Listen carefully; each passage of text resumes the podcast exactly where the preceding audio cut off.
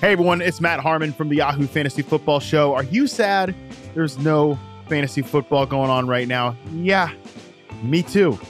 I've got good news for you though. It is fantasy baseball season right now.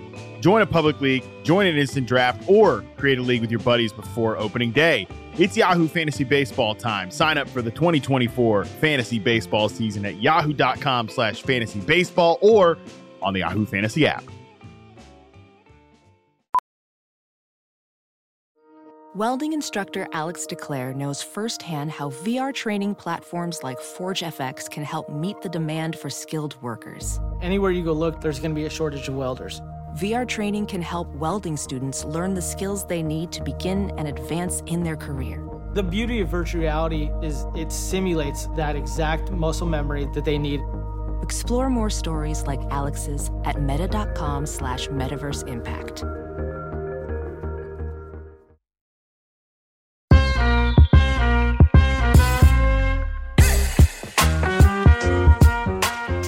Hello and welcome to Baseball Bar-B-Cast, the only baseball podcast in the world with the guts to say that Go Cubs Go is a bop. I'm Jake Mintz, that's Jordan Schusterman, and you are listening to the National League Central Preview here on Baseball Bar-B-Cast. Yes, it is our third division preview. You've already listened to us talk about the East with our East Coast bias, the AL East, the NL East. Now we head to Middle America where the Cubs, Pirates, Reds, Brewers, and Cardinals will be facing off. Not as many times this year as they have in the past, but we are going to preview this division one team at a time from worst to first. If you're wondering, wow, why aren't they starting with the World Baseball Classic stuff? We just did a whole podcast about that.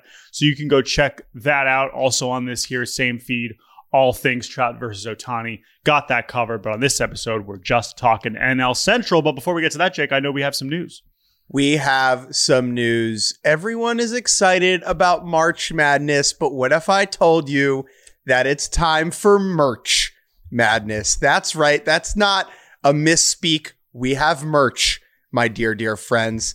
I have been teasing some of these hats and sweatshirts and water bottles and mugs on the internet, on our Instagram, on some of these videos, and now they are finally available for purchase. We will have the link included on our Twitter. And oh boy, am I excited. Yes. Uh, I know that you have been rocking these hats for quite some time. We're super excited about it. We got hats, we got shirts, we got water bottles, we got all kinds of fun stuff. So follow the link, either whether it's on Twitter in the description here. Um, and yeah, go get yourself some great stuff. Of course, our favorite, our favorite piece of merch, the Barba hat. Yes, it is a hat with the word hat on it. Nothing better than that. Um, but yeah, any opportunity to make silly jokes on merch. This is not something we've really ever had in our lives as as a as a quote unquote brand. It's never really something that we pursued. But now, because uh, this podcast has has kind of got to the point where we were where we have an awesome logo thanks to the awesome people who helped uh, you know make that a reality we decided hey let's let's let's have some uh, some fun stuff that's a great point jordan i have been very meh on merch for our entire existence because I think a lot of podcast or like TV show related merch is lame. I believe this. I still believe this, even as I'm going to try and sell you our own merch. And the reason I'm going to do that is because our merch is actually good. Like the hat interesting. is actually good. It's not a podcast hat. It's a podcast. It's a hat that has a podcast logo on it that you can wear to a variety of events people will say, What's that logo? And then you'll be like, Oh, Jake and Jordan, they're fine. Hey, Jake, even though we haven't made a YouTube video in months, we're now officially YouTubers talking about our merch drops. I mean, this is big time. I'm so proud of us. We finally made it. So, anyway, yes, you can find all the relevant links there. But let's get to the baseball because some of you are like, I don't care. I'm not wearing your stupid hats. And that's also okay. But now, as punishment, you get to hear us talk about the Cincinnati Reds, who we will begin with. Now, let us just remind you the way these previews will work. Uh, we're going to tell you what happened last year. We're going to tell you what happened to these teams over the winter, give you the general projection for their roster. Our three biggest questions for the team, and of course, each team's barometer bonds, their Barry bonds to determine what their season will truly look like. And then we will finish with the old over under. Jake, we begin with the Cincinnati Reds in the National League Central, a team that I will be seeing a lot of this season. It is now the major league team closest to where I reside. So I'll be spending a lot of times at GABP, as it is known. And they are projected for a not so nice 69 wins, courtesy of the Fangraphs playoff odds. What happened to the Reds in 2022, Jake? Well, let's start with let's start from the beginning and then speed through the rest. This team was historically horrific to start the season. I believe they were 3 and 22 at one point on May. Yes, 3 and 22 on May uh, 5th which is a, a, speed run towards irrelevance, even for a team without not without much expectations. Where they were truly terrible. That they only finished with 100 losses is perhaps a giant success, but that is what happened to the Reds in 2022. A Hanukkah miracle, and then around the deadline, they traded anything of any value away for prospects, and they did a pretty good job at that. We won't dive into all those trades right now. Their winter was predictably underwhelming. In comes Wil Myers, Kevin Newman, and Will Benson, who I am a little bit excited about. Out the door is Mike Moustakas, Donovan Solano, and Jeff Hoffman. Now, this starting lineup, which we're going to run you through, is so meh. So just be prepared. Don't, if you're driving a car right now, don't get disgusted when I tell you this lineup. Behind the plate is Tyler Stephenson, who we'll get to, who we like quite a bit. Wil Myers at first. Jonathan India at second, Kevin Newman at short, Spencer Steer, one of their uh, top prospects they got last year at third base, with the outfield of Will Benson in center, Jake Fraley, and TJ Friedl, who sounds like a pitcher in left field. Starting rotation, Hunter Greene, Nick Lodolo, Graham Ashcraft, Luis Cessa. oh, Brandon Williamson, and then the bullpen, one of the bright spots of last year, Alexis Diaz, Lucas Sims, Reiver Sanmartin. This team, Jordan, is just aggressively mid. I actually think they might be the worst team in baseball. But let's so not mid. Mid sounds like they are not aggr- aggressively mid would be a fantastic outcome. I think for the 2023 Reds, um, offensively especially, not a lot to look forward to. But let's get to our three biggest questions. And number one, it's obvious. Is this the end of Joey Votto? And what is the end of Joey Votto?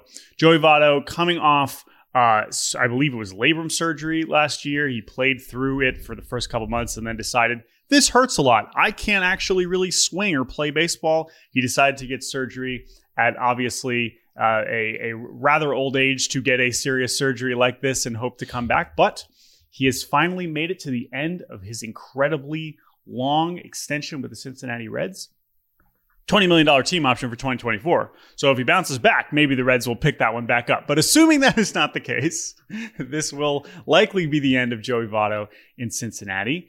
Um, and that is kind of really sad on a lot of levels, but also because he's so fascinating, there is great potential for this to go in a lot of different directions that will be interesting because it is Joey Votto. In 2021, Joey Votto was awesome. In 129 games, he posted a 938 OPS. It looked like he had turned the clock back and had figured some things out and had kind of um, evolved as a hitter in a way that allowed him to continue to make an impact deep into his 30s. But injuries really robbed him of any effectiveness last year. But that's the thing, right? I, you know, you hear the cliche of never underestimate the heart of a champion. Um, do not underestimate the you know, possibility that a Hall of Fame talent like this can have one last 130 OPS plus season. It, it should not take you by surprise, right? Yes, this is a serious surgery he's coming back from. Yes, he is, you know, battling, you know, the test of time and he is much older and he's he's not exactly going to be playing in meaningful games, but I will not be shocked if he can kind of go out with one last bang. And I know he wants to play. As long as he's good, he's going to keep playing. And hopefully, uh, hope you know we're going to enjoy it as long as we can because he is he is special. You make a point about this being somewhat sad, and the reason that I also find it to be sad is that Votto committed to the Reds, mm-hmm. but the Reds have not committed to Joey Votto in the same way. Yes, they paid him the money he was owed, but they failed straight up failed to build a contender around one of the greatest players of a generation who agreed to stay in Cincinnati for the entirety of his career. And now we are staring down the barrel of what could be the worst Reds team he's ever been on in his final season. I know they've been bad at a lot of. Well, I just think Jordan. last year I think he was generally spared of the worst team by not being on that. Although, of course, because he's Joey Votto, he was going to games and sitting in the booth and going out in the stands, and Right. he is something. And I'm I'm excited to to kind of be around that this season. Now, how does it end? It either ends with a good Joey Votto. Uh, okay, he could be incredible, and they could pick up the option. He could be really good and hit free agency and sign somewhere else for another year or two, maybe Toronto, where he's from. Okay, he could be good and they trade him at the deadline in one of the weirder scenes we've ever seen, or he could be bad and it just fades away into nothing. I am rooting for good and a trade so Joey Votto can experience baseball joy in a way that he's never gotten to. I referred to him as baseball's Dame Lillard, a player who committed to staying in a smaller market, a player who, though winning is important to him, being comfortable and being great and making an impact in a place in a community is just as important. And Joey Votto has succeeded in that regard. I know it's different because the Reds stink. I think we are also heading towards, if he comes back and is good, a Clayton Kershaw situation where it's like he's either on the Blue Jays or he's on the Reds. There are no other options in the same way it has been with Kershaw and the Rangers. Let's move on to number two. That is Tyler Stephenson. This is a player that Reds fans should be extremely excited about. He has the possibility, the potential to be a top catcher in this game. When he has been healthy, he has been a legitimately awesome hitter, not just for a catcher. And now their challenge is can we keep this guy on the field and have him catch enough to create enough value to be one of the best catchers in baseball? Or is it a guy who's going to play first base at DH and catch 40 games and is just a regular good hitter instead of a star that he truly could be behind the plate? Well, that's the thing. He's not a bad defender. Like he's a pretty good defensive catcher. Yeah. He's just had so many injuries back there mm-hmm. that they almost it's in their best interest to like Bryce Harper him. Just get him out of the gear, put him out in the field, let the bat work. I mean, in 50 games last year, I know that's a small sample. He was a 130 OPS hitter, which is a catcher. I mean, now it's higher than JT Realmuto. Yeah, and that's the thing. And so, and for him, when he can be their best hitter right now, that's the number one goal is to make sure he's in the lineup as much as possible. I'm a huge believer. I think by the end of the season, I think he would be my pick if he's healthy to be the Reds All Star, um, even more than some of the pitchers that I think we're really excited about. But I love Tyler Stephenson. I'm, I'm a huge fan of that guy. Last question. How does the fan base react attendance wise to this ownership group's cheapskate bullshit? This ownership group has been more brash and upfront about their frugalness than anybody else. One of the owners, I believe, uh, Baby Castellini, said something along the lines of, Where else are you going to go? Which to me is the most insulting thing one could possibly say. Attendance was down pretty significantly last year in Cincinnati. If I'm the Reds fan base, I'm just boycotting. I'm boycotting the team for 2023. If you're not going to invest in me, we're not going to invest in you. I'm going to go watch the Florence Y'alls. I'll catch you later. Joe Burrow's pretty good. I think they're going to be just fine uh, in Cincinnati. Uh, but yes, I, I, yeah, it's, I mean, it is disappointing because I think they do have an underrated core of young talent here in place that could, by the end of the season, be like, damn, like they really have some pieces here along with the great farm system that we're not even really touching on in this. Um, but starts at the top, and until they fix that, they are not going to have much of a chance. And it's a bummer because this is a great baseball town, a great baseball fan base, and a place that deserves to be invested in. And to see where it's fallen to is just such a bummer. Jordan, I hope that you have a good sense of it by the time the season's over. Okay, our barometer bonds, I think it's pretty straight up. Hunter Greene, the flame throwing right hander who debuted last season. For the first half, he was electric and bad. And the second half, he was electric and legitimately good. What are you looking for from Hunter Greene this year? I mean, I, love when someone with this explosive talent ends up with a 101 ERA plus. Like it amounted to a very average season, but he was a 22 year old rookie. He's throwing harder than any other starting pitcher in baseball. Um, and it's all there, man. Like he's just, he's just a couple tweaks away from being one of the best pitchers in baseball. I truly believe if he can stay healthy, he absolutely should be able to be that. There's no reason why he can't. Sure, he probably is always going to have a Gerrit Cole kind of problem of giving up massive home runs, especially in that ballpark but he's so talented. I'm a believer. I'm buying. I think he could also easily be their All Star this year. But it, he's so important. If they, if he is, it doesn't become a frontline ace, then it is going to be. A, I know they have a lot of other young pitchers that are exciting that I like. I like Lodolo. I like Ashcraft. It's all about Hunter Greene. He has to be what he's been hyped to be, and I think he can be. Over under in Vegas is 65 and a half. I will go ahead and tickle the under on that. Yeah, I think I'll take the slide under too. Offense just I'm really concerned about the offense. I'm like kind of in on this pitching staff, honestly, but the offense I'm I think could be in a really really bad place. Let's move on to the Pittsburgh Pirates who are projected to go 74 and 88, a market improvement on what they did last season where for me the lasting memory of the 2022 Pirates was the game in which Aaron Judge hit the home run off them in the ninth inning. I think it was homer number 60, and they were just the character foil for one of the most impressive performances that Judge had last season. Some incremental progress for them in 2022. Oneil Cruz came up and was fascinating in a full season. Some good things in the pitching staff, but not as much progress as Pirates fans wanted to see, especially when the Orioles in the AL East, a team that was on like a similar rebuild timeline, made such a notable jump forward. That being said, they did have a fascinating offseason that we will dive into a little bit on the way out. Ben Gamel and Roberto Perez, how will they replace such franchise legends? Speaking of franchise legends, Andrew McCutchen is back in town, acquired in free agency alongside Carlos Santana, Ji-Man Choi through trade, Austin Hedges, Kevin Plawecki, Connor Joe, Rich Hill, and Vince Velasquez going through their starting lineup behind the dish will be that tandem of Kevin Plawecki and Austin Hedges, at least until some of their catching prospects get the call to the big leagues. Ji-Man will be at first. Uh, second base is kind of up in the air, but it looks like either Ji-hwan Bae or Rodolfo Castro. Shortstop will be Oneil Cruz. Ke'Bryan Hayes at third base. In center field, uh, I believe is going to be Bryan Reynolds. And then the corners will be Jack Suwinski and Andrew McCutchen with Carlos Santana DHing.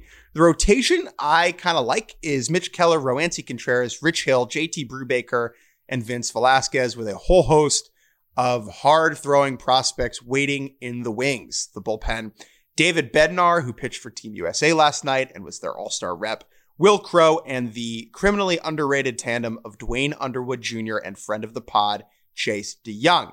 Those are your Pittsburgh Pirates. Jordan, I would actually like to start with their free agency. Mm-hmm. I made a joke to you before we started that the Pirates uh, in free agency did a big brother, little brother program where they went out and signed free agents that almost feel specifically tailored to mentor young players that are already on their roster, right? Like Rich Hill is there for Mitch Keller and the rest of the young pitchers. Andrew McCutchen is there for Brian Hayes, and Carlos Santana is there for Oneil Cruz, right? And Ji-Man Choi is there for Ji-hwan Bae, and Austin Hedges and, and are there for Henry Davis, right? It felt kind of very obvious in how they went about it. So my first question is, how successful is this strategy in 2023? I mean, I think it's it's a great way to do it. Like there's different ways to go about developing your young players and what the challenge here is how much playing time are you taking away from some of these other guys, right? Particularly on the, in the pitching staff, when you also add in a guy like Vince Velasquez, like there is enough talent here where it's like cool. It's it's great that Carlos Santana is here to to help Oneil Cruz, but does he end up blocking some of the other guys who are actually a part of the future? You know, same with the catchers at some point this season with someone like Henry Davis or Endy Rodriguez. But as far as far as I'm concerned, I, I, like it. I think it's a good. I think it's a good strategy. I think those players can also help you be more of a competent big league team.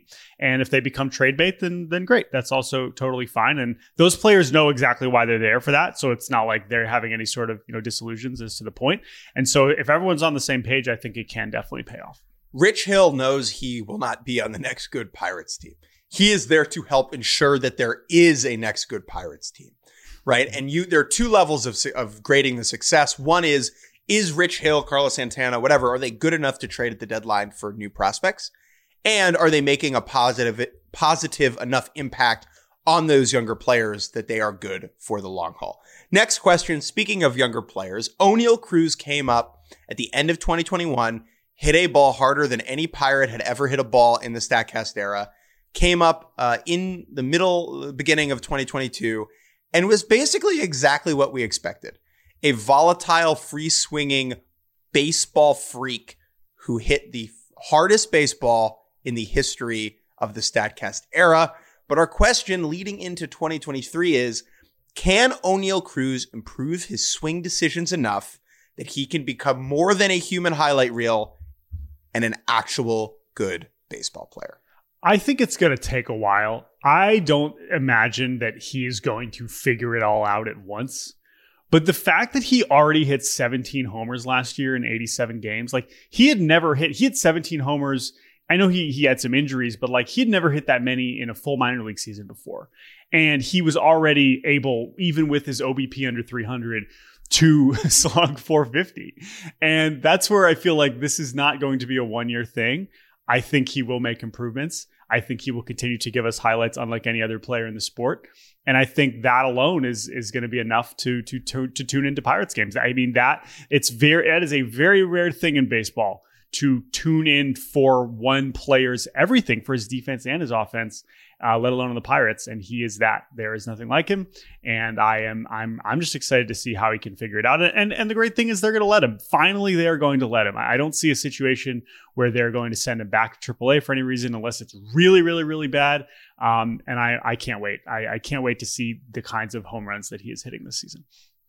The thing that's weird with Cruz is that, you know, he chases, but he doesn't chase at an insane level, right? It's not bottom of the barrel swinging out of the zone. The issue with him is more about in zone contact. I mean, he had the 11th worst contact rate overall in baseball last year. Now, he is around guys like Giancarlo Stanton and Javi Baez and Teoscar Hernandez. You can be a good player and sit down there on that leaderboard, but it requires you to be so good at other things. And I am skeptical like if if it was more about laying off pitches for him, that'd be one thing. I have more concern that he just has such a long swing in zone that it's going to preclude him from making enough contact to be an impact player. Let's go from one end of the baseball spectrum to the other and talk about. Oh, Jake fell asleep. Bryan Reynolds. How exciting. Sorry. Bryan Reynolds, probably the most productive, boring person on earth uh, in this great sport that we love. He, in the spiciest move he has ever made, demanded a trade. You know, this is by far the spiciest thing ever associated with Bryan Reynolds. But let's also just remember that, like, the reason why this matters is because the dude is really good. he is a really, really, really good player, probably a top five or seven switch hitter in the league. Uh, not to mention, I mean, his defense kind of went backwards last year in center field, but I, I could not blame him if he wasn't exactly exerting maximum effort for the Pirates out there uh, in the in the, the, the large expanse that is the PNC Park outfield. Um, he's really really good. And that's why this does matter. And that's why how this season unfolds with him and whether they are able to somehow spend and give him an extension or whether they are going to trade him for another giant bucket of prospects. Uh, we'll see. We'll see. I feel like this still ends in a Bryan Reynolds trade. I still don't know if that's happening this season or after the season. I'm not surprised it didn't happen this winter, but um, yeah, he is important. He wanted an extension. He was open to an extension. The Pirates did not offer him the type of money he was looking for, which is no surprise considering the frugality of this ownership group as well. So then he went out and said, I would like to be traded to a place where I can sign that extension, which is totally within his right. And the Pirates at that point had zero leverage to trade him, right? Before the season, teams are not necessarily looking to give up a host of prospects like that when they don't know how good their team is. I think the Pirates will have more leverage at the deadline this year to trade him if we get like a, an outfield injury and a contender, right? There, that once the demand goes up, I think they'll be able to capitalize on that. What's interesting is if he's good, I think they trade him. And if he's bad, I think that the price goes down and they could extend him, which is just a very bizarre, backwards kind of way to think about it. But Jordan, who is the barometer bonds for the 2023 Pirates? I think it's Ke'Bryan Hayes. He's another kind of first of all, someone that they already extended. They've already committed to Ke'Bryan Hayes in a long term in a deal that because he's a weirdly polarizing player, I think some people thought, oh my God, that's a steal. And some people thought, oh my God, why are we paying so much for a guy that that has not demonstrated an ability to lift the ball since his 24 incredible games in 2020. He's still hitting the ball really hard. He's still he is already probably one of the 3 to 4 best third basemen in the league. And that's not a small thing. Like he is that good. He is that good. And so that is a baseline of a player that is worth building around to have super duper elite third base defense. But the 87 OPS plus is that's that's not good enough. But there is definitely tweaks to be made here. You know, 26 years old. I'm a believer in him, um, but I I don't. With him, it's like if the switch, you know, if it flips, we could have a, a superstar in our hand, right? But it is a long way to go from an 87 OPS plus. For him, it's a, it's also a type of situation where he knows he needs to make these tweaks in order to take the next step as a hitter, and that takes time, and that takes effort, and that takes focus. All things that Ryan Hayes does have. But you are less incentivized to do that if the team sucks and if the front office is not necessarily spending the money, besides, again, giving it to you, I get that, on the team and building a contender.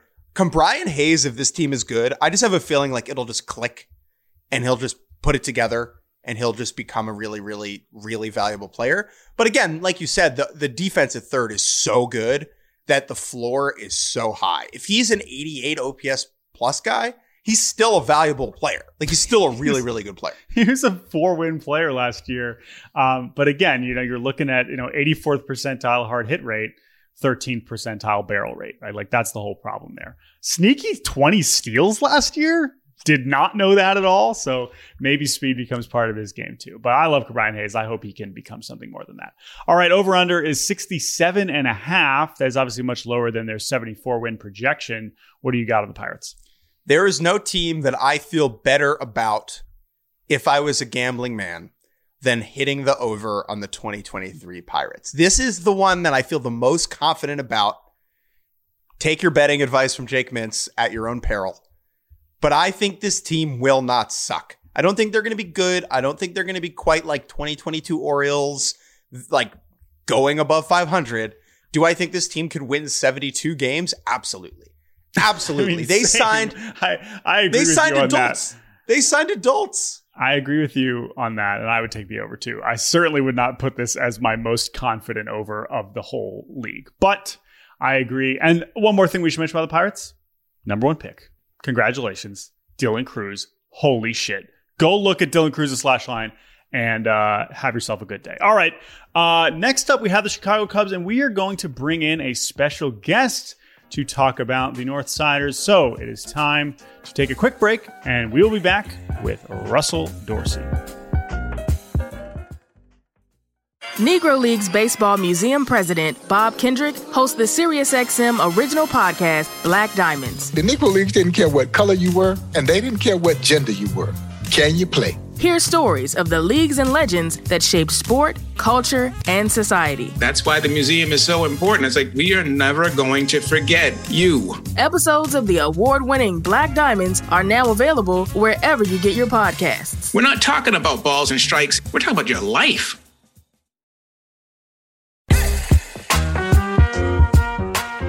We are back here on our NL Central preview on Baseball Bar-B-Cast. We're very excited to be joined our good friend and national MLB insider for Bally Sports. It is Mr. Russell Dorsey. Russ, welcome to the show. Hello, friends. What's going on? Now, Jordan often refers to various baseball players as our friends on this show, and they are not our friends. However, Russ is definitely an actual friend. Well, I appreciate you guys saying that. Now, Russ, you at this point are a national person, but you live in Chicago and you once upon a time covered the Chicago Cubs, and I think it would be fair to say that that is the team that you have the best feel for. And we have brought you on to help us preview the 2023 Chicago Cubs, what is sure to be a very interesting season on the north side. They are projected for 75 wins. Russ, why don't you give us the uh, Spark Notes version of what happened in 2022 for the Cubs?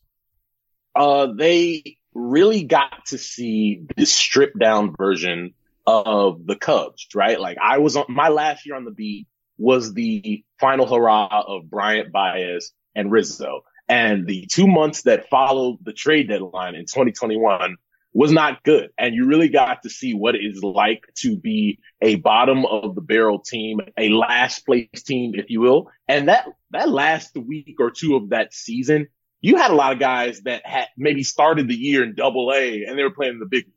And so going into 2022, you go and you get Seiya Suzuki, right? You go and you get Marcus Stroman. And while those are good players, you really had a, a bottom tier roster, no disrespect to the guys that played. But in comparison to some of those other teams that you expect to compete for not only uh, the National League pennant, but for a title, like it, it was night and day different. But I, I really think for them, it was a year to see where are we at and what do we have. You, you talk about like them giving some of these younger guys a chance to shine. And as someone who followed the Orioles intently through their crappiness, so much of the conversation with a bad team is which players on the bad team will be on the next good team? I would say Justin Steele would be that guy. Like he came up in 2021. They used him out of the bullpen. They used them in the rotation and they've kind of done this thing similar to what the Milwaukee Brewers have done where you break a young guy in, in the bullpen. You can really manage and control the innings. You put him in the rotation. If things go well there, you, you keep him there. If things don't, then you can put him back in the bullpen and then give him another shot in the rotation. And they did that for Justin. They did that for uh, Keegan Thompson as well. They used to do that for Adbert Alzolay before they said, all right, he's just going to be a bullpen guy. And I think what Justin did from his rookie year in 21 to 22 was say, okay, these are my pitches. This is how you go about pitching in the big leagues. And then in 22 really took another jump and said, all right, every five days, this is what I'm going to have to do to be successful. And I think you, you really saw a guy that said, I want to be in a big league rotation, but he took steps forward in 22. It was like, all right, maybe Justin Steele becomes a, a four or maybe even a three uh, in a really solid rotation. Uh, let's run through their off season because for a team that is not projected to make the playoffs, they were fairly busy on the way out the door, Willson Contreras, Rafael Ortega, Wade Miley, Franmil Reyes, and then Jason Heyward was put out of his misery. On the spectrum of horrible contracts, this guy somehow remained beloved in Chicago, which is such a testament to him as a guy. And on the way in, Dansby Swanson gets the big mega contract to play shortstop for the Cubs until we all have children. And then they got Trey Mancini, Cody Bellinger, Eric Hosmer, and Edwin Rios, who all kind of play the same position, sort of. Tucker Barnhart as catching depth, and Jameson Taillon got a nice, chunky contract that was signed, Russ, while we were all having dinner together at the winter meetings. You are correct. Jordan, do you want to run through the Cubs starting lineup for me? Sure. So behind the dish, it will be some combination of Tucker Barnhart and the holdover Yan Gomes. First base, I imagine, will be, as we just mentioned, some combination of Eric Hosmer and maybe Bellinger, maybe Patrick Wisdom, who is currently slated to be over at third with Nick Madrigal. Second base, Nico Hoerner, Shortstop, Dansby Swanson. Lock that in. That is the one thing we know for sure, as well as left field, all star Ian Happ. Center field, we can expect a lot of Bellinger.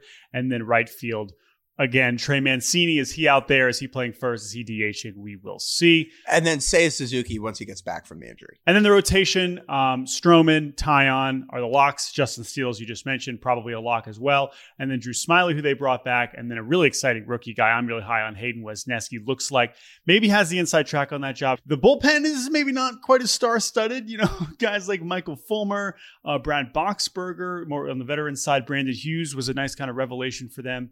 Kyle Hendricks Hendricks is the other name, obviously, to mention. It sounds like he's going to start the year on the IL. So that is the team. Now let's get to our biggest question. Let's begin with number one, which is this group of Mancini, Bellinger, Hosmer. And you can put in Edwin Rios to this. Matt Mervis certainly on the cusp here, but I really think we need to focus on those first three. All of them would seemingly qualify as bounce back candidates in different ways. Of that trio, what's the level of confidence for those bounce backs? And like which of them do we really think is going to be a big big part of this team succeeding this year?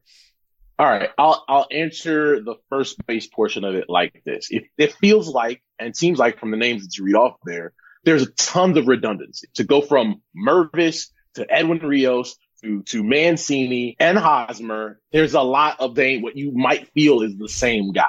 It's like, yo, Jed, Jed, you only got one DH. right. There are not four DH spots. I think uh think trying to think about it from a Cubs perspective.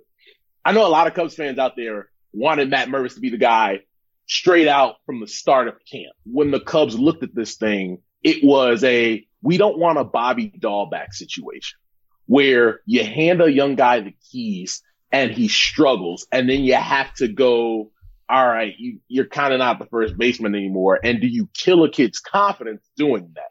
So i think for them it's if mervis starts at aaa tears it up you let somebody injuries are going to happen as we know as we've seen recently and you let mervis play first base or dh and then he tears it up and stays cool. I think with the hosmer uh, Mancini situation, Edwin Rios. I think they feel there's a lot more versatility in Rios with the ability to play first base, but also third base with the hodgepodge thing they have going on over there. I think Mancini, of all the names that we've mentioned there, is the one that they really feel can be that bounce back guy, as we talked about, Jordan. Uh, and that Houston wasn't real, right? Like whatever happened there, that's not the player that they think Trey Mancini is. And when you think about the power in Wrigley Field, I think they're really uh, expecting him to to put up some serious numbers in a neutral ballpark. I totally agree. Uh, he's the one I'm I'm banking on. Just his track record was so much more stable, and how he's looked in spring too, and the way some of his teammates have already been talking about him. I just think we're all skeptical of the Bellinger situation. Not that he's doomed to be one of the worst hitters in baseball, and we know he can still be valuable just as a quality center fielder to some degree.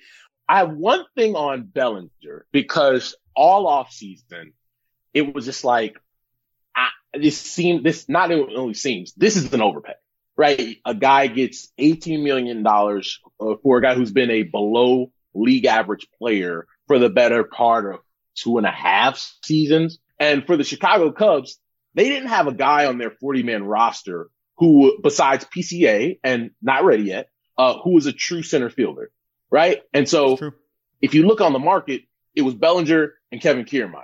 And so you're obviously going for the upside play there, even though kind of feel like Bellinger is who he is at this point. The defense is so elite that you, you say, okay, with what he can do as a base runner, the fact that he could really go out there and get it with the best of them in center field, and then whatever power he gives you, he gives you. And if he bounces back in some way, then you QO him and you get yourself a second round pick. Like, I think that's probably what their feel their feelings were about Bellinger going into the offseason. Let's move on to the next question here. Is this the best middle infield in baseball, Russ Dorsey?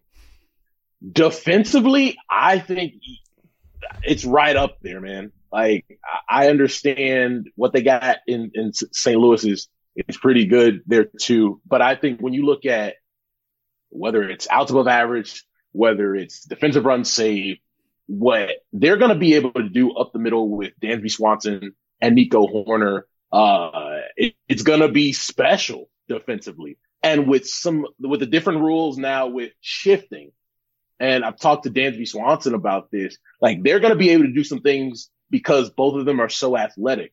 And you can trust that the other guy over there is going to be able to get to something.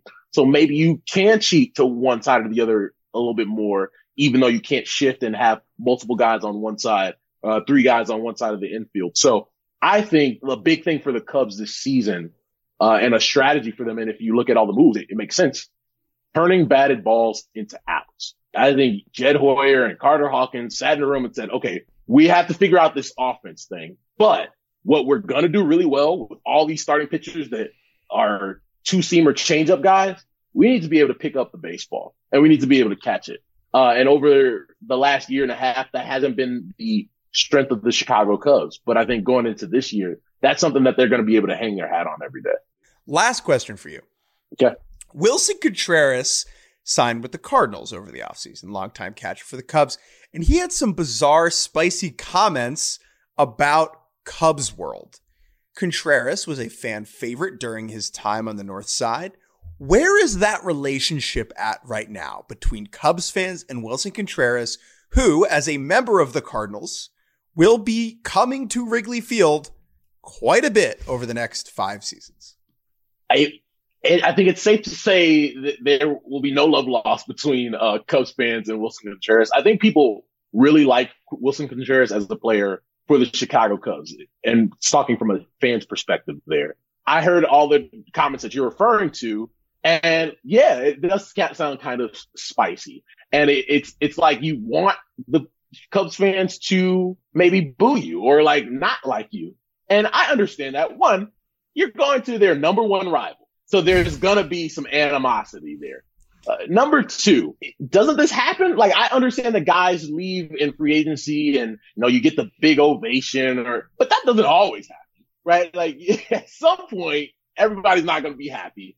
And I think Willson is the type of player that can use that to his advantage and wants to use that to his advantage where he's always been a aware his heart on his sleeve guy, very emotional guy. And so I think that first AB at Wrigley, when I imagine there are a lot of boos, he's probably going to relish that and try to use that. But what's so funny is this, this motherfucker cried. He cried. He did. The last week of the season, he was like sad that his tenure was ending, and that's totally legitimate. I'm not saying those were fake tears. Like, I believe that that was real. But yeah. when you talk about him wearing his heart on his sleeve, I imagine it's the type of situation where he said to himself, I need to find a way to motivate myself. I'm going to get myself into this spicy mess here so that I can, you know, use that to, to drive me. It's just a very fascinating switch from crying his last week in the Cubs dugout to taking shots at the franchise. I don't think they both have to be mutually exclusive. You know what I mean? Like, I think yeah. you can both say, Hey, man, I love my time here. I've been in this organization since I was 16 years old, won a World Series here. And I, he cried when they, he thought his last game was going to be at the deadline, didn't get traded, cried when the season was over in that last AB at Wrigley. And then you go into free agency and you're just like, man, maybe, or I feel disrespected that I didn't get one traded, but two, get that long term extension that I wanted so I could stay in Chicago. And yeah. so now, yeah, I'll play villain. The last thing about Willson is like, it's not just that he went to the Cardinals, it's that he's replacing Yadi Molina. Like, Yadi Molina has to be near the top of the most hated players among Cubs fans, if not the top, for years now. And so for him to be the guy to take over for Yadi is obviously weird enough from a Cardinals fan perspective, I'm sure, but I think also from a Cubs fan perspective because it's like Cardinals catcher is enemy number one. All right, last thing for you. Uh, we've been asking people their Barry Bonds of this team. No, not the one that's going to hit uh, 73 home runs. We're talking about who is going to determine the the, biggest, you know, uh, X factor for this season. If this player succeeds or fails, it will have the biggest impact on the season. Who is their barometer? Bonds, Russ Dorsey. I'm going to say it is their big money free agent signing Dansby Swanson. Spring training has been going on for maybe three, three and a half weeks, maybe a month now. And he is already the undisputed leader of their clubhouse. And that's what they wanted him to be.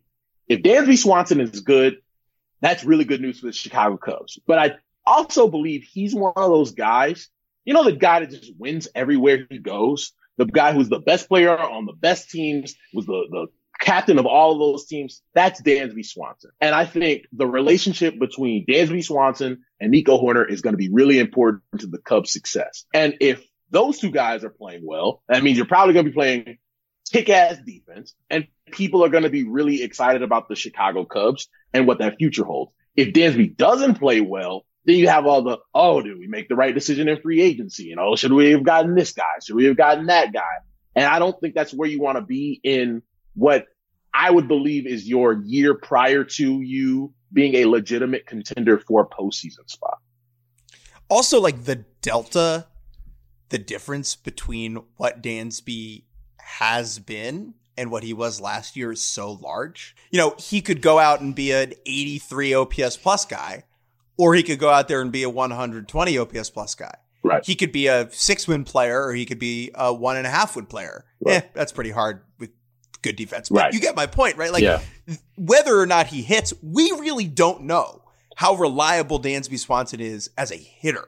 Right. With what you saw from Dansby, I think the Cubs believe that there is an ascent coming in the offensive production. Like I think they believe that what we saw from him last year, specifically in the power and run produce uh, run production departments, that's only going to increase in a place like a Wrigley Field in a hitter friendly division like the NL Central, where you're playing a lot of games in Milwaukee. You're playing at that bandbox in Cincinnati, uh, Great American Ballpark. You're playing in Wrigley. If we saw 275, 30, and 90 because he's going to be in more of a, like, you're not going to be, you're not going to have a Freddie Freeman, a Austin Riley, a uh, Ronald Acuna Jr. driving those runs. Dansby is going to be that guy driving in those runs on this particular Cubs team in this specific season. We have talked about this team quite enough.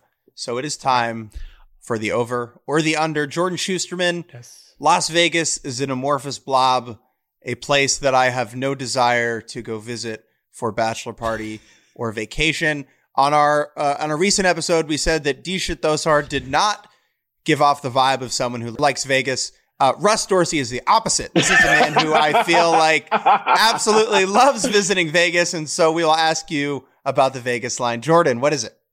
76 and a half is the number that I could find. Again, a little higher than their projection.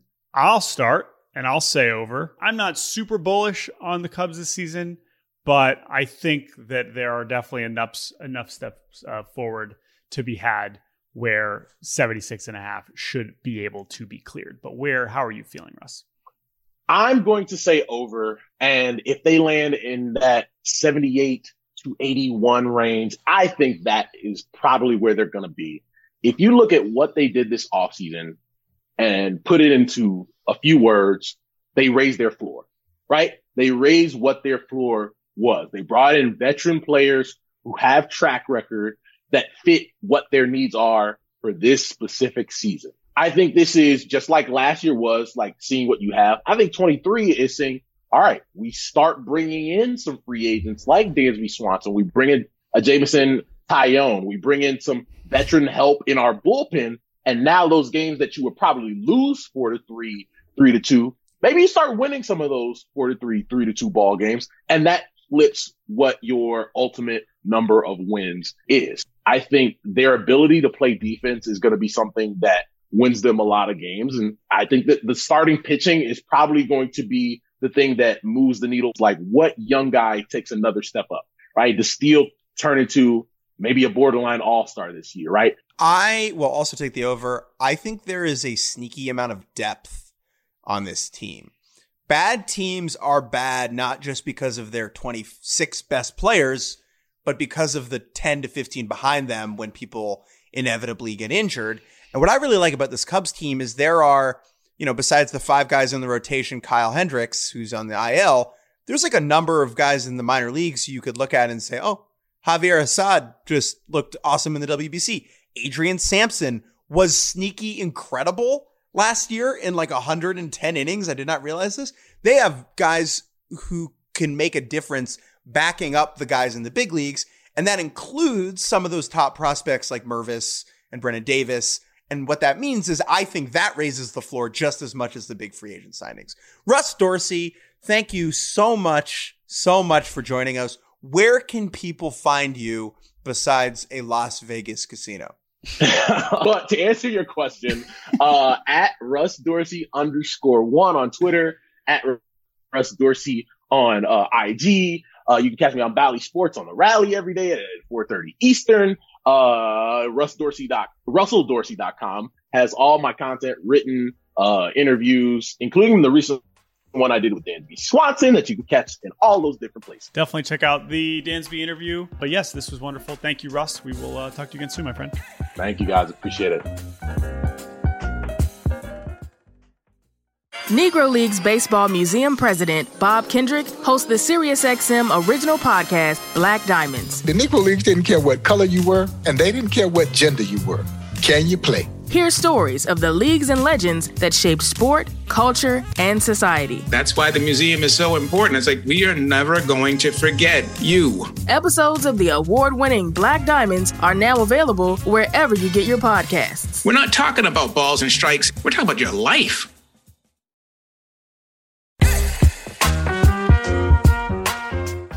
And we're back here on Baseball Bar-B-Cast. Jake Mintz, Jordan Shusterman. It is time to crack open a cold one. Pour yourself a nice frothy glass of Milwaukee Brewers. We are going to talk about them right now. This team is projected for 86 wins, the exact total they finished with a year ago. They were in the mix for the last NL wildcard spot for most of the season, but the magic of the Philadelphia Phillies was too much to overcome and the Brewers went flat down the stretch. Their winter was kind of interesting. Out the door, Jace Peterson, who is better than you realize, Omar Narvaez, Brad Boxberger, Andrew McCutchen, Taylor Rogers, Kolten Wong, Trevor Gott, and Hunter Renfroe. Lorenzo Cain retired, but whatever. On the way in, Jesse Winker, Brian Anderson from the Marlins, not the broadcaster who's already there, William Contreras, the heist of the century from the Atlanta Braves, and they signed Wade Miley and traded for Abraham Toro. Jordan Shusterman, I'm now going to walk you through the Milwaukee Brewers starting lineup. Behind the dish will be William Contreras, who they got from Atlanta. First base, Rowdy Tellez. Second base, Brice Turang looks to get the majority of the time there. I would expect a little bit of Owen Miller, a little bit of Keston Hiura, a little bit of Mike Brosseau, even maybe over at second with Luis Urias mixing in over there. But Urias looks to get the bulk of the time at third base with Willy Adames at the six. In the outfield, it'll be Garrett Mitchell, one of the weirder athletes in the world of baseball. Get ready to think about him. He's in center field. And the corners are Brian Anderson and the fallen from grace Christian Yelich, with Jesse Winker getting a lot of time at DH. The rotation at the top is good as it's ever been, with Corbin Burnes and Brandon Woodruff leading a very strong group. Eric Lauer, Freddie Peralta, and Wade Miley. Uh, Wade Miley, pretty good as a five starter.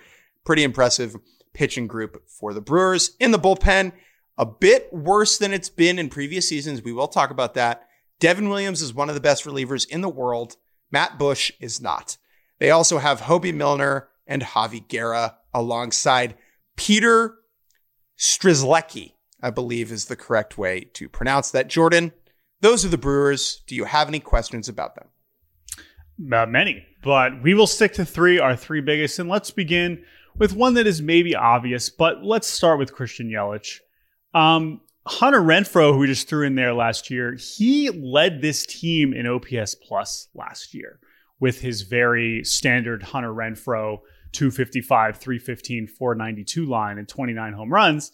And while they did have some other respectable hitters, we are still waiting for Christian Yelich to awaken from his now three season long slumber of mediocrity. And at this point, I don't know if we are, is it even worth still waiting for some sort of higher ceiling here? I don't really know. He's still someone that is still exhibiting pretty elite on base uh, ability and not chasing whatever. But any semblance of impact. And I don't think he was still injured last year. He played 154 games, but maybe he was still battling something there. Are we stupid to keep waiting for even something like an all star level Christian Yelich, let alone MVP? Maybe. Is that a good answer for you? I think it's important. You can explain it. I think it's important to understand what's happened here. Okay, so 2019, he is unreal. He is unreal in 2019. I don't have it right in front of me. What is it, like a 177 OPS plus? 179. And that's after he won the MVP, right? That's he would finish his second. He, he won it in 18. So, yes, 179 in 19, 164 in 18. And then he starts developing some back problems. He's fine in a small sample size in 2020. But the biggest difference between that great season in 19 and his blah season in 21, his launch angle goes from 11.3 degrees to 2.8 degrees. And if that's a little too mathy for some people, I get it. It is very simple. He stopped hitting the ball at an optimal angle that allows him to hit it in the air and just started beating it into the ground like he was playing whack a mole. His exit velocities didn't really change all that much. His swing decisions didn't really change all that much, right? He was hitting the ball a little bit softer than he was before, which I think is a result of the back problems that he was having, especially in 2021. But if he had just kept hitting the ball in the air, I think we would have seen a decline from 179 OPS plus to like 130. But instead, it went all the way down to about league average. And that's why I have some concern is that I think the back issues forced him to change some of his swing mechanics and his approach. And he is not the player that he was before. Now, he does have two opposite field home runs in spring training that I went back and watched. And that is when you know Christian Yelich is at his best. Like he, bef- not even like before Juan Soto was doing it, was the prototype of getting your lower half under the baseball and having all of this lower half flexibility that allows you to adjust and elevate pitches in different parts of the strike zone. And without that flexibility, that pliability resulting from some of the physical problems he's had, he's not able to do the thing that he has the best at. And then once he struggled, I think from there, it kind of spiraled out of control on him and he had to learn what it was like to be bad at baseball for the first time in his life. I think that he will be fine. He was not bad last year. It was 111 OPS plus. It wasn't even below league average. I will say he's around a 118 OPS plus hitter, but nothing like he is getting paid to be. And I'm sure that is a bit I, like the Brewers front office knows that this is happening, right? They're not just like sitting on their hands and being like, oh, the guy we gave this enormous contract to is bad. Like that stinks. Like they're trying to figure this out. You know, it's not like it, they're just hoping it gets better. I'm just skeptical if Yelich is going to be able to turn the clock back. Yeah, no, I agree. But again, he's what is he, 30, 31? He's 31. He still led the team in on base percentage last year. He's good, but the problem with this Brewers team is they they haven't had the offensive since he has descended from MVP level, the offensive guy that that scares you, right? Willy Adames is awesome, but his OBP is under 300 last year, and he you can you can get him out, right? You can get him out, um, and that's the thing. Rowdy, you know, had a bit of a breakout last year, but you can you can get these guys out. And Yelich was the guy you could not get out. And now he's just not quite as scary as he used to be. All right, let's move on to our next question. We have to talk about William Contreras here. I'll let you ask the question about William Contreras because I think you phrased it well. Is the William Contreras heist Ocean's 11 or putting a bag of chips in your pocket at the bodega when no one's looking? How cool is the heist? To me, I'm gonna slightly, I'm gonna slightly remix your your analogy here because I love it. To me, they stole a case with a undetermined, you know that there is money in it, but you don't know exactly how much money is in it. And so you got away, like you got it. He is, you got the case. You are now back at your wherever you are and you are about to open up the case. And what we're going to see this season is how much money did we actually get here? Because if William Contreras is going to turn in to a competent catcher and continue to hit like an all star, then my God, you just hit the jackpot because you traded someone in Esteury Ruiz who, sure, you can find some nerds and some scouts that love this guy. He's also someone that they just traded for and got nine plate appearances last year and was not an important part of their future. And so that is that is why this is such a big deal is is this as good as it looks? Is this as amazing of a heist as it seems to be? The reality is with William Contreras is that his track record is very short. And his all star season last year was a kind of a perfect storm of sample size and playing for the right team and hitting in the right spots. Like, if you look at his minor league track record, this is someone whose prospect stock had gone down before this breakout last year and it all came together. So as it looks right now on paper, you just traded for a 25 year old all star catcher with whatever many years of control without giving up anything that you really needed this year. Looks amazing. How good is he really? How much can they help the defense? That's the biggest question. There is a reason the Braves traded him away. I think it's important to understand. There was some skepticism in Atlanta internally about how viable he was going to become as a defensive catcher, as a game caller, as a framer, right? And I think that is something that the Brewers value too. But it was just so worth it to bring this guy in that they had to do it. The question for me really is does he become a great DH, a great first baseman, or a great corner outfielder, or does he become a great catcher? Because I do think Victor Caratini will still get a decent amount of time behind the dish. Last question for these Brewers. We are so used to seeing a dominant Brewers bullpen. It was a staple of those peak Yelich hater teams. Last year's group was pretty blah. I believe their team ERA was around like the 19th, 20th in baseball. And that ended up being the difference in them not getting into the postseason. A dominant relief group probably does enough to vault them over the Phillies. It's a pretty similar group. They definitely don't have the high end um, depth that they've had in the past with Hader and Williams. It's just Williams at this point. So, Jordan, I guess is this pen good enough to make the difference for the Brewers? Yeah, I mean, when your rotation is this good, you're not as as worried about it. Uh, but it it is a different it is a different flavor. And yes, you know, I trust Craig Counsell to kind of figure this out and to kind of figure out who are the guys in this group, whether it is a Peter Strzelecki, whether it is a boring Hobie Milner, whether it is like you know Aaron Ashby, I know he's now going to be out because he's he's been injured. But if he comes back and is there's not a rotation spot because Peralta and Miley and Lauer are throwing well, like that is a legitimate bullpen weapon that could be high end, right? And and and that's projecting you know maybe a little bit optimistic on the health. Um, but you know they also have some guys like. I'm, maybe I'm digging deep here, but Abner Uribe is a name oh, that yeah. could come up. And I, I don't know if that's a little aggressive, but that is someone who stuff wise is more than major league ready. Uh, strikes wise, maybe not, but that's someone that you could just see shoot to the big leagues by June. And now you're like, oh, well, here we go. Here we go again. Now we're, we're terrified of him in the seventh or the eighth. I'm inclined to trust the Brewers front office to build themselves a good bullpen. Mm-hmm. But then at the same time, I'm looking at what happened last year and I'm like, well, you didn't do it last year when you really needed it. So I'm a little bit more skeptical moving into 2023. And that's related to our barometer bonds, which is Devin Williams, their shutdown closer who threw the ninth inning last night or the eighth inning last night for Team USA. The airbender was on full display. He is our barometer bonds here because he needs to be dominant. If he is not elite, if he is not dominant, this bullpen will struggle.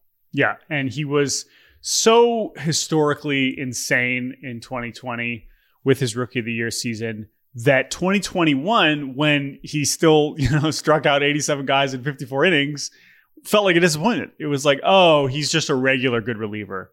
Last year back you know all-star looked like again like a top five reliever in the league.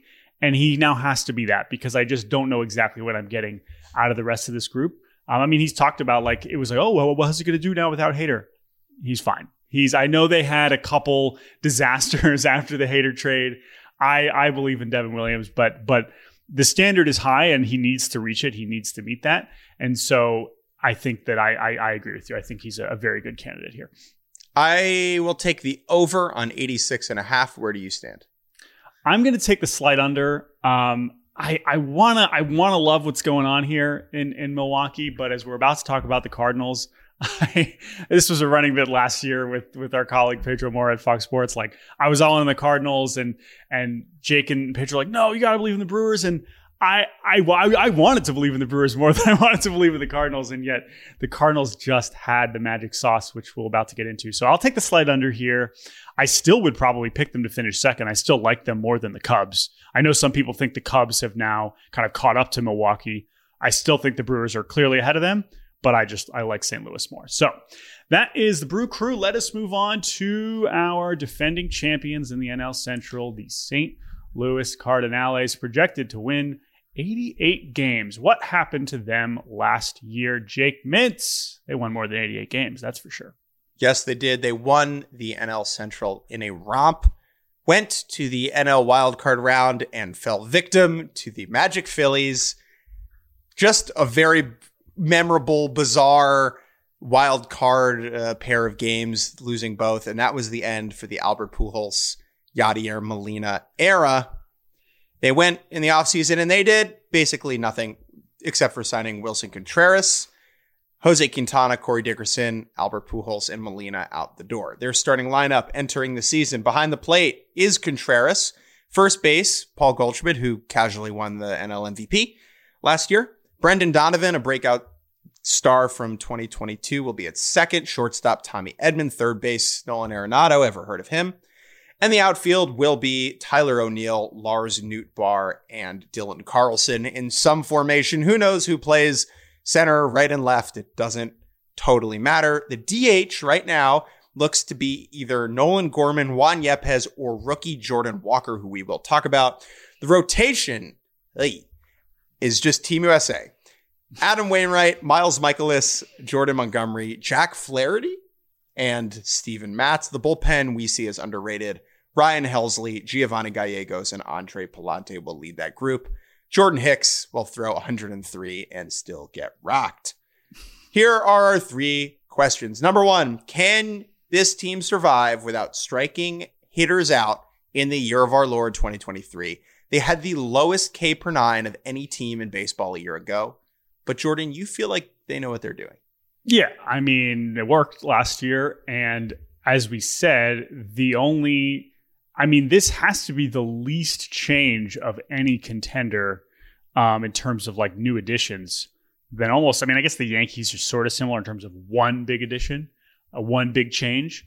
And so the only way I see this strategy totally failing is if Willson Contreras is so much worse of a defender and game caller than Yadi Molina and Andrew Knizner that the pitching for some reason is that much worse. But stylistically, this is the whole point of the club. This is this they know exactly what they're doing.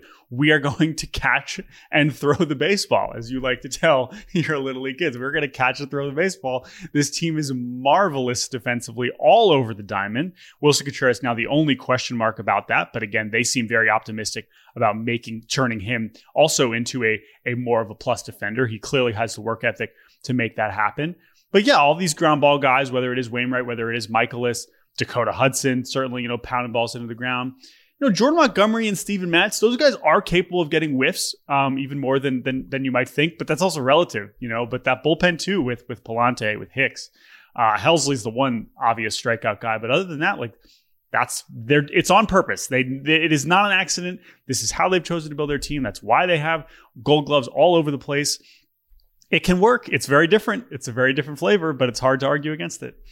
That's the thing. It's easy to roll your eyes at the Cardinals and be like, blah, this team is getting by on magic. They're playing a different brand of run prevention baseball. They're letting their incredible defense work.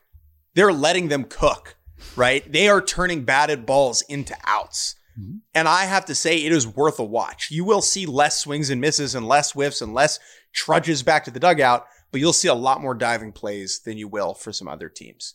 Next question. Who behind Arenado and Goldschmidt is going to be St. Louis's third best hitter? So last year they had two of the top three MVP uh, candidates in uh, you know finishers. You know Arenado finishing third, uh, Goldie winning the award. Both of them after already having incredible careers, putting up career seasons.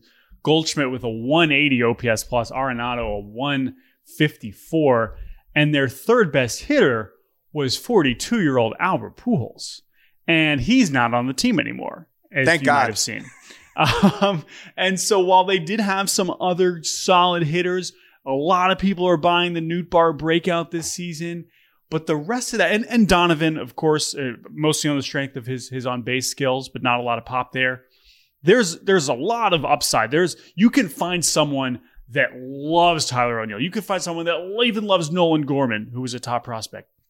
Whether it's uh, a guy Tommy Edman too, who looked really good offensively to start the year. Um, the entire country well. of the entire country of D- Japan loves Lars Nootbaar. Well, exactly, exactly. You can find you know 60 million people that, that were watching Team Japan that love Lars Nootbaar, but one of those guys does have to take that step forward because the, they they got pretty lucky with Albert Pujols being one of the best hitters in baseball last year. Credit to Albert, he's an all-time great, but that was not part of the plan. It's not like they went into the season last year thinking, "All right, so Pujols will be our third best hitter and that's how we'll win the division." That's kind of what happened. So they're going to need some of these other guys to step up because I as amazing as Goldie and Arenado are, I it would be hard to pencil in what they just did again this season.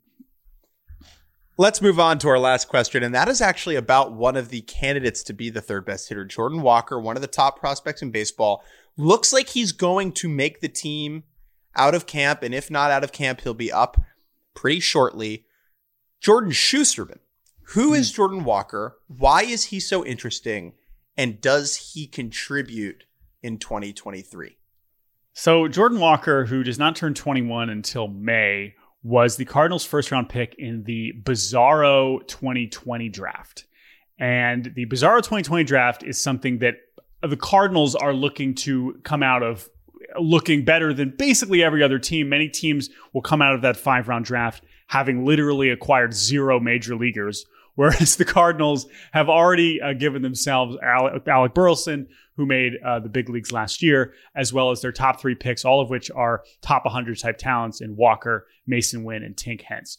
Jordan Walker last season in Double A as a 20 year old um, hit sure only 19 home runs, but an 898 OPS. And Springfield is not an easy place to hit. The Texas League in general is not an easy place to hit. This dude has more raw power than almost anyone else in the minor leagues. He showed it off with a massive spring training showing. He also did it in the fall league, which makes you feel a little bit better about the fact that he has not played in AAA yet, right? But what he's shown in the fall league, what he's shown in spring training this year, feels like he might already be one of their best hitters. The Cardinals aren't necessarily a team to push guys as aggressively as maybe a San Diego, but like this is a situation where they clearly believe in this guy. He's done everything they could possibly ask for him. He's forced the question of, sure, he came up and was drafted as a third baseman. We know what third base is going to be for the Cardinals. But with the question marks with those guys in the outfield, who we all do still sort of believe in, is Walker the best fit in the outfield? Can he be immediately one of their best hitters this season? I, I don't know, but I would love to see them give it a shot. There is a lot of room between Bobby Dalbec and Aaron Judge, mm-hmm. is what I will say. Walker will fall somewhere in between those two. He is not, he's going to have too much swing and miss, especially right out the gate, where I think, I don't think he's going to win rookie of the year or anything. He's going to strike out a lot. He's going to hit a couple home runs that are going to drop your jaw, that are going to go 470 feet, right? He's going to do that this year. I do think in time he can develop into one of their best hitters. But I think for this season, in the playoffs, we see him hitting seventh instead of him hitting uh, fifth or second, if that makes sense. I also think I agree with that. I also think the challenge is that again, because all those outfielders do have levels of pedigree that you you don't want to just unless you're going to trade them for pitching, which it doesn't seem like they are that aggressive in doing right now there are other situations with top prospects where it's like, what the fuck are we doing? Like, he's so much better than the random veteran we're throwing out there. That's not the case with the Cardinals. All these guys are still in their mid 20s, still have a lot of promise, still either recently showed capabilities of being really good. So it's not like he's obviously their best option, but he might be their best option, right? So it's it, that that is what makes the situation so so interesting. I think he'll be up soon. I wouldn't bet on him breaking camp, but I do think uh, that he will be he will be a big part of their season this year like Alec Burleson would start in left field for the Yankees. All right, let's talk about our barometer bonds, Jack Flaherty, who was one of the best pitchers on planet Earth and planet Mars in 2019, tossing 196 and a third innings to a 275 ERA and 231 strikeouts that earned him a fourth place Cy Young finish and some MVP votes. And then the panorama happened. He threw a bunch of balls into a mattress during lockdown and came out not the same. He has struggled with shoulder injuries ever since that sparkling 2019 season. He's still only 27 years old, right? That's what's important to remember. This guy is younger than both of us, okay? There is still a lot of potential in the tank for Jack Flaherty, even if it feels like he's been around forever. He is healthy in camp this year. And if he is able to contribute to this Cardinal staff, and strike guys out for a team that does not strike a lot of guys out, he is crucial, especially when you consider that this pitching staff is the Achilles heel, Achilles heel of the team. Yeah, and I just I have no idea what to expect from him because there were many times over the last three years where it's like Jack Flaherty's healthy. It's like, all right, that's awesome, but it has not sustained. We've said this before. Shoulder is so much scarier than elbow, um, and it's just something that if you are re- repeatedly returning to the IL because of it, I I am just going to smash the under on however many innings you're projected to throw. I hope I'm wrong. He has every personal incentive to figure his shit out this season as he could be entering like there's huge opportunity here as he's a free agent after this season. Uh, you know, maybe he has another season like 2021 where he's effective when he's on the mound, but he can't stay on, whereas he just wasn't very good in 2022. I don't know, man. I, I just I'm I have no idea what to expect with him, but that's why he's perfect candidate for this because the the talent is is undeniable. It's so much higher than, than anyone else on this pitching staff. And so I'm rooting for him, but I I don't shoulders just scare the shit out of me. So I, I am going to be very cautious projecting too optimistically here. Jordan's Halloween costume is a strange shoulder. the over under here is 88 and a half. What do you think, man?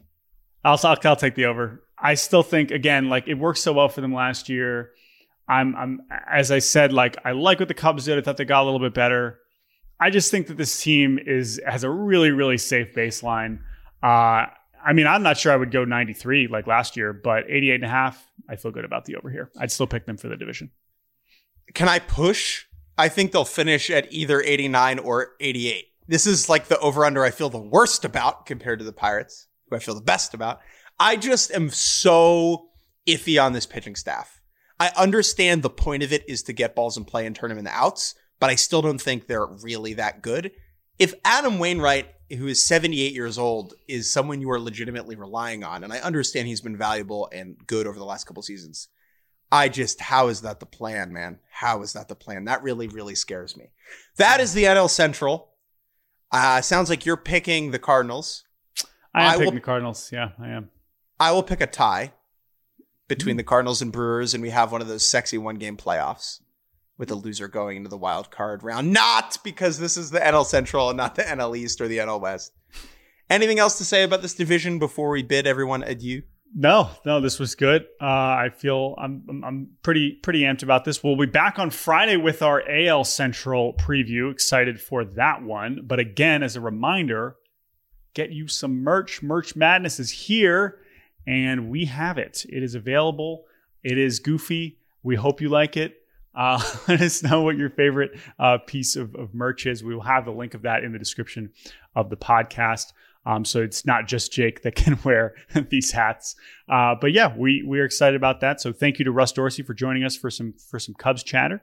Uh, thank you to Chris Tyler for producing. As always, if you haven't checked out our WBC reaction pod, you can find that on the same feed. I thought that was a lot of fun, and we hope people enjoyed that. If you want our final WBC thoughts, but yes, the season previews roll on on Friday with the AL Central. The season is almost here. It begins a week from tomorrow. Oh my God, that's opening day.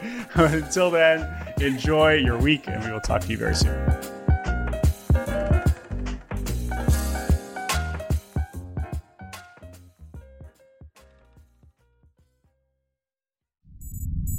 SiriusXM podcasts.